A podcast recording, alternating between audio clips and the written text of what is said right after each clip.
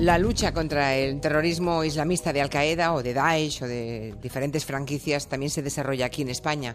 Hay cientos de personas cada día que son vigiladas por Guardia Civil, por policía, por el Centro Nacional de Inteligencia. Es una lucha muy complicada, es una lucha preventiva que intenta evitar que, se lleguen a cometer atentados como el que tuvimos en Barcelona en, agosto de, de este año.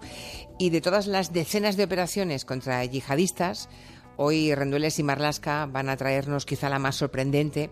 Buenas tardes a los dos, Luis y Manu. Hola. Hola, buenas tardes. Que fue la detención de, un aprendiz de terrorista muy joven, un chaval español de 15 años en su pueblo, en la provincia de, Córdoba.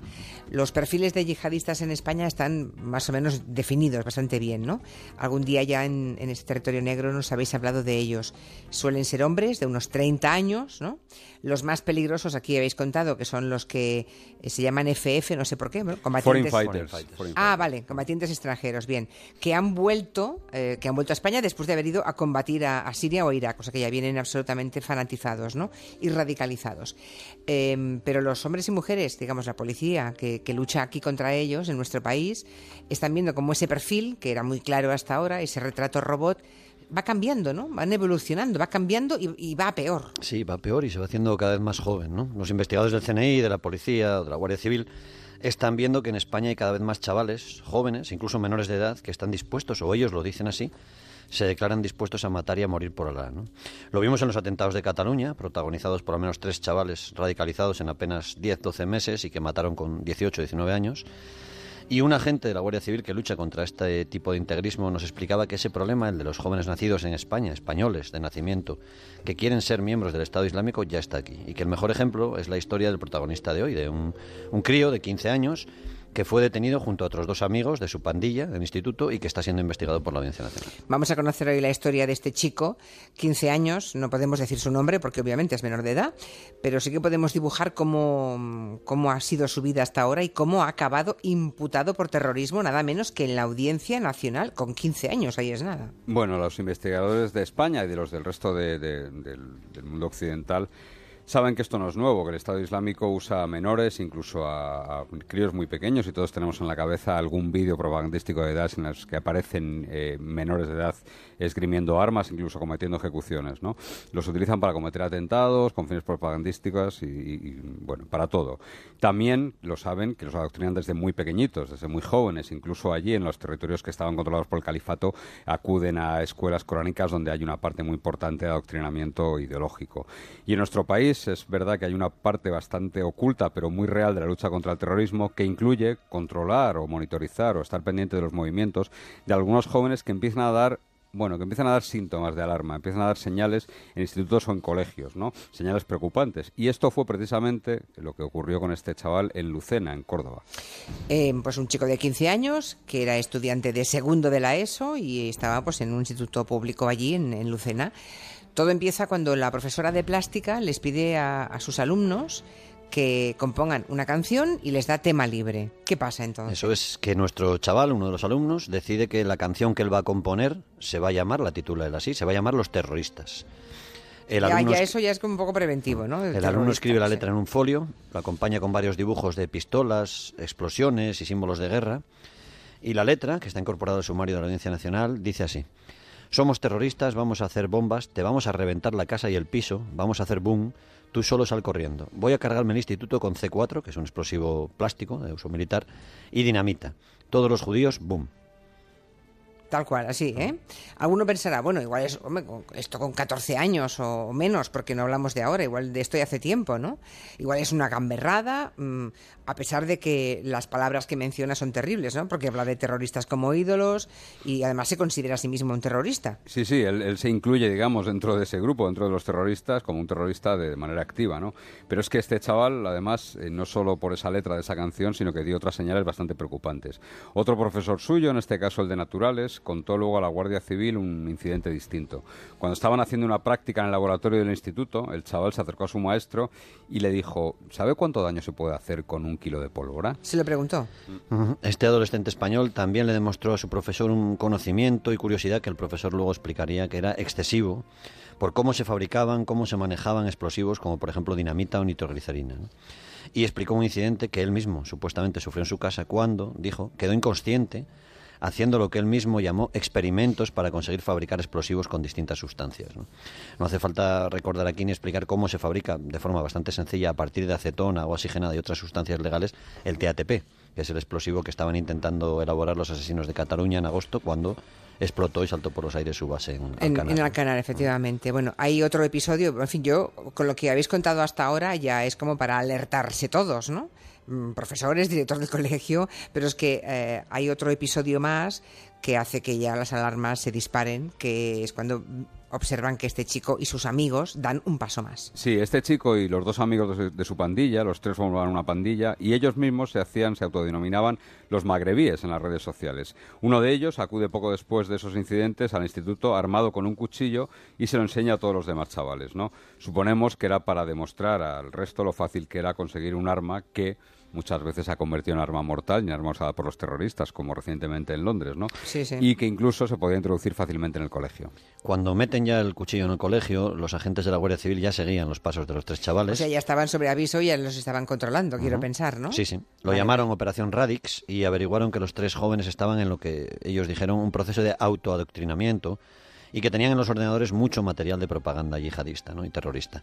También que habían ido ellos mismos publicando durante varios meses fotos y vídeos de contenido terrorista, algunos de ellos protagonizados por ellos mismos. Y pregunto, ¿la Guardia Civil qué tipo de material encontró en los ordenadores de estos chicos? Tres menores de edad, ¿eh? Españoles, recordemos. ¿Qué, qué, tipo de material había? Está plasmado en el sumario de la Audiencia Nacional y la Guardia Civil lo escribe, los investigadores. Los tres chavales dicen que llevaban un proceso de autoadoctrinamiento en el que fueron entrando, siguiendo vídeos, siguiendo material del Estado Islámico disponible en Internet, esa enorme fábrica de, propaganda que, tiene el Estado Islámico, bueno, pues estos chicos fueron presa de ellos. Luego ya fueron publicando vídeos y mensajes a favor de cometer atentados que ya eran de su, de su cosecha propia. Por ejemplo, el mediano de los tres jóvenes, un chaval de apenas 16 años, publicó una fotografía suya posando con un cuchillo. También otra foto distinta en el interior de la mezquita de Córdoba, donde se le ve sonriente y escribe, a veces hay que ser malo para no parecer tan bueno. Los tres chavales que estaban siendo vigilados por la Guardia Civil también tenían en el ordenador pasajes del Corán, fotografías de Bin Laden, imágenes del atentado del Estado Islámico en el paseo marítimo de Niza, el paseo de los ingleses, en el que un conductor suicida mató a 86 personas, y también imágenes del asesinato del embajador ruso en Siria, Andrei Karlov. Bueno, ¿y qué pasa por la mente de esos tres jóvenes españoles? O sea, cuando cuando se da cuenta la Guardia Civil que no son gamberradas, que no son chiquilladas de, niños, digamos, extraños? Bueno, los investigadores de la UCE, de la Guardia Civil y el juez entendieron rápidamente que no. Sí que es cierto, sí que es verdad que su material integrista era mm, en parte propio de adolescentes, pero claro, es que DAES publica material destinado a ese público, a esos adolescentes, ¿no? Por ejemplo, guardaban una imagen de Pikachu, el Pikachu de los Pokémon, dentro del campo de concentración nazi de Auschwitz y también un fotomontaje de Bin Laden con las Torres Gemelas y dos mujeres desnudas, ¿no? Al lado de estas bromas, que bueno, se pueden considerar de bromas de muy mal gusto, tenían también documentación curiosa para chavales tan jóvenes. Por ejemplo, había imágenes de la Marcha Verde de finales del franquismo y con la que Marruecos se anexionó buena parte del Sáhara. Y también tenían, almacenaban en sus ordenadores eh, armas de fuego letales como un subfusil UCI, muy popular un UCI muy popular entre los terroristas. Sobre el chaval de 15 años, los investigadores de la Guardia Civil escriben textualmente que presenta menor madurez que la que corresponde con su edad biológica. ¿Menor? Sí, sí, menor. Pero también apuntan que él y sus amigos tienen, dicen así, comportamiento disruptivo, pobre rendimiento escolar y baja socialización que han visto quebrantados sus valores porque, a pesar de haber nacido en España, tienen arraigo en Marruecos. Son, son jóvenes españoles de familias marroquíes. Estos jóvenes al final no encajan, no se sienten ni españoles ni marroquíes y lo que apuntan los investigadores es que pueden ser carne de cañón o, como escriben los guardias civiles en los informes, caldo de cultivo para organizaciones terroristas a la hora de reclutar nuevos miembros. Claro, claro, si no tienen arraigo en ningún sitio, bueno. Y la Guardia Civil supongo que vigila los teléfonos de, de estos chicos, ¿no? Estos aspirantes a yihadistas, Sí. seguidores del Estado Islámico, deben tenerlos monitorizados. Sí, y esa monitorización da como resultado que la Guardia Civil concluya que los chavales van fanacitándose eh, paulatinamente. Eh, lo escriben así textualmente. El 14 de julio del año pasado, después de que el terrorista tunecino Mohamed Lawiyeh irrumpiera con su camión y matara a 86 personas el joven de 15 años, el pequeño de los magrebís de Lucena, llamó por teléfono a su padre. Ambos hablan sobre lo que ha ocurrido, sobre el atentado de Niza del año 2016, y el joven se mostraba eufórico por el atentado en Francia. Estaba contento hasta tal punto de que su padre le pide que se calme y le dice que por favor que deje de hablar de eso. Claro. El padre, por tanto, trata de calmar a su hijo, eh, que se está alegrando nada menos que de la muerte de 86 personas en ese brutal atentado. Y el asunto es complicado, ¿no? Mucho más si sabemos. Ahora viene, ¿no? ¿Quién es el padre de ese chico que luego fue detenido? Sí, el padre formaba parte, el día de esa llamada, de la directiva de la Comisión Islámica de España, que es eh, la junta rectora de todos los centros de culto musulmanes en nuestro país, ¿no? digamos la, la directiva de, de los musulmanes en España. No vamos a dar muchos más detalles, pero sí diremos que dos semanas antes de que la Guardia Civil acabara deteniendo a su hijo y a sus dos amigos, esa junta directiva, esa comisión islámica, se reunió con el rey Felipe VI en el Palacio de la Zarzuela. Madre mía. Y finalmente, dos semanas después de esa, de esa reunión, es cuando la Guardia Civil detiene a los tres chicos, ¿no? ¿Por qué? Pues durante el mes de febrero los investigadores descubren que los tres jóvenes están tratando de hacerse con armas y explosivos, es decir, han dado un salto más, han dado un paso más y estaban ya con los actos preparatorios para lo que podría ser un atentado.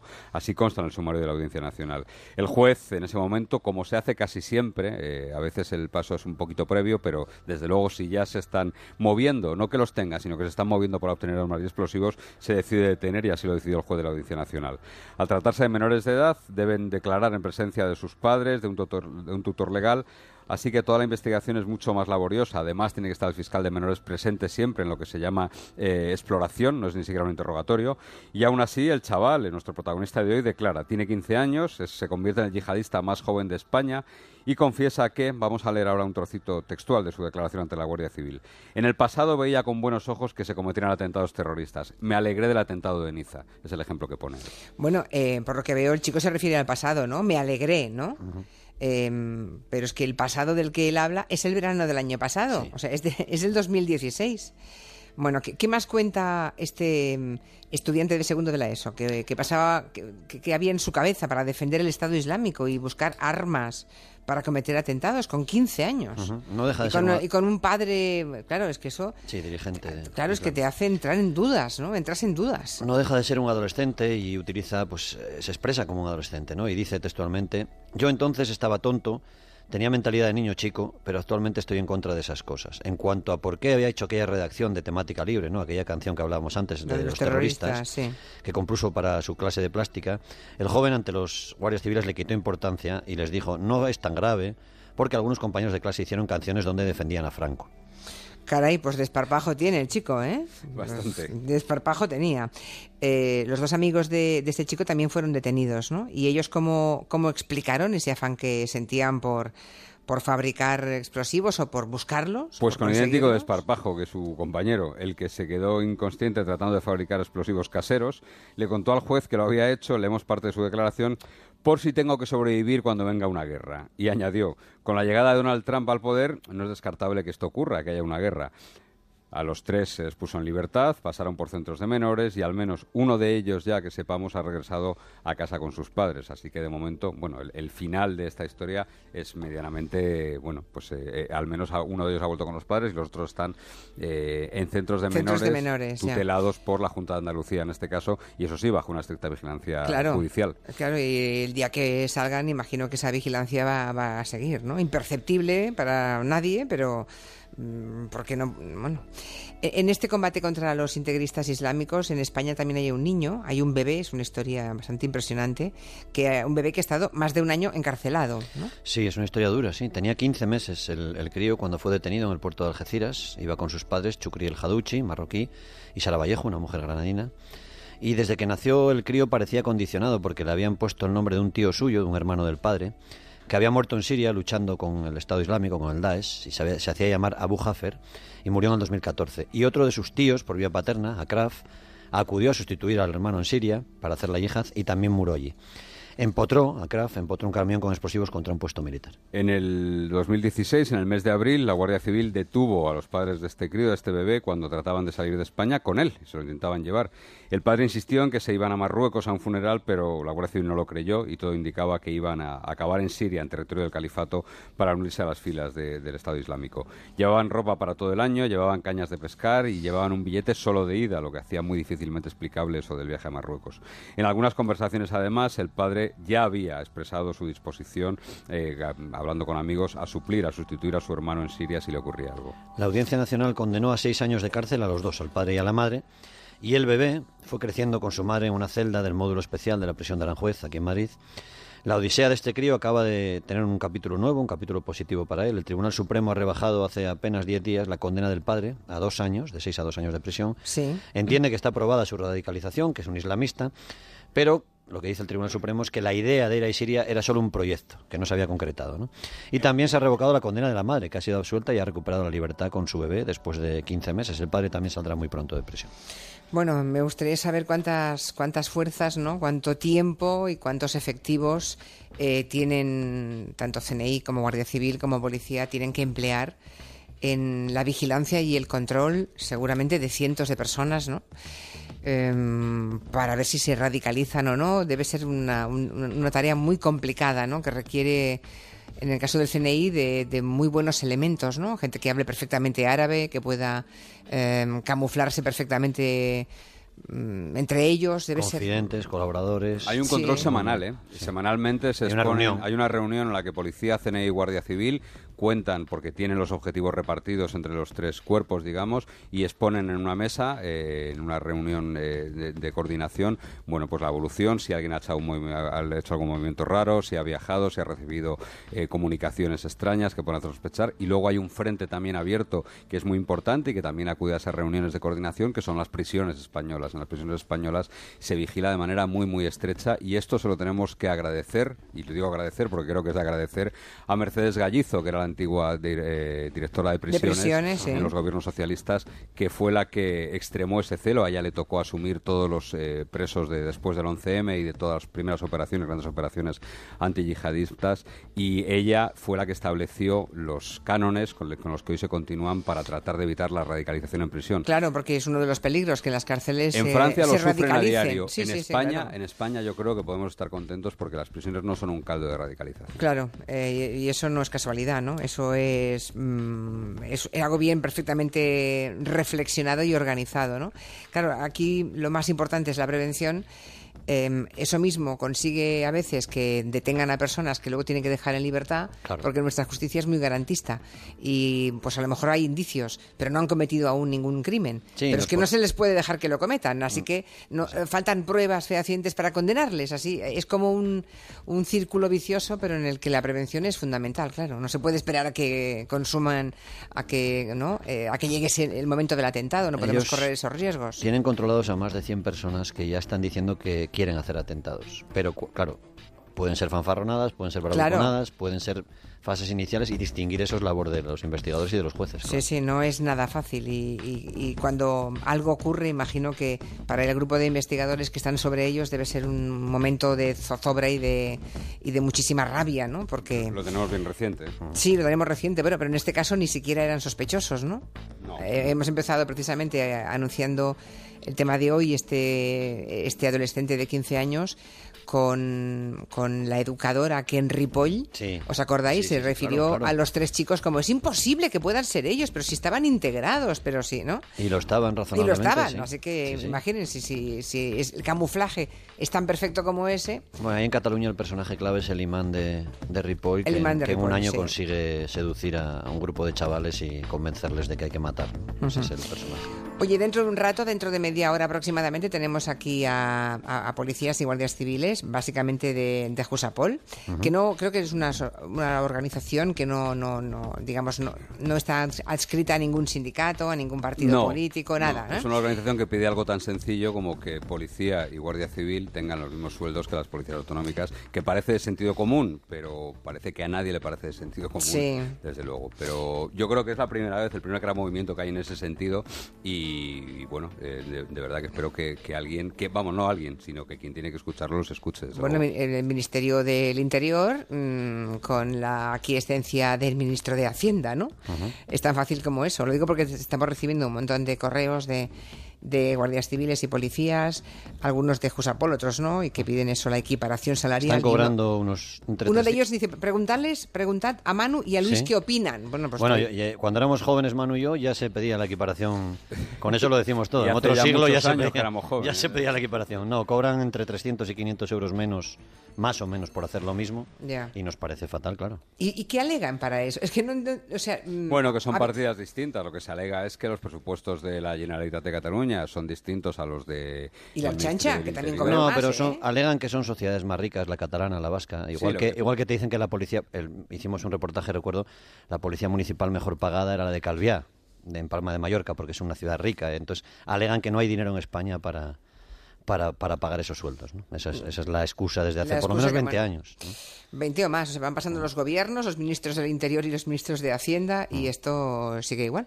Bueno, Bueno, digamos que las policías, yo mi explicación es que las policías autonómicas nacieron también eh, con- para en pos de, la, de, de- de reforzar y de hacer fuertes esas autonomías históricas y la Policía Nacional y la Guardia Civil llevan aquí cientos de años con nosotros y nadie ha tenido que utilizarlas para eso, ¿no? El problema es que la carga de trabajo que tienen y los servicios que hacen, desde luego que al menos son equiparables a los que hacen las policías autonómicas, Sí, ¿no? desde al luego. menos al menos equiparables, pero no, no, no tiene ningún sentido, de verdad que no tiene ningún sentido. No, es que a igual trabajo, igual que lo defendemos cuando es hombres y Claro. mujeres, ¿no? A igual trabajo, igual sueldo. ¿no? Lo- cualquier otra cosa resulta eh, injusta. Bueno, lo haremos con ellos enseguida, dentro de media hora aproximadamente, que ya les tenemos a todos pendientes de la radio. Pues que tengan mucha Muy bien, suerte. Eh, sí, se la desearemos, porque otra cosa no sé yo, no les veo muy por la labor, pero vamos a, a defenderlo.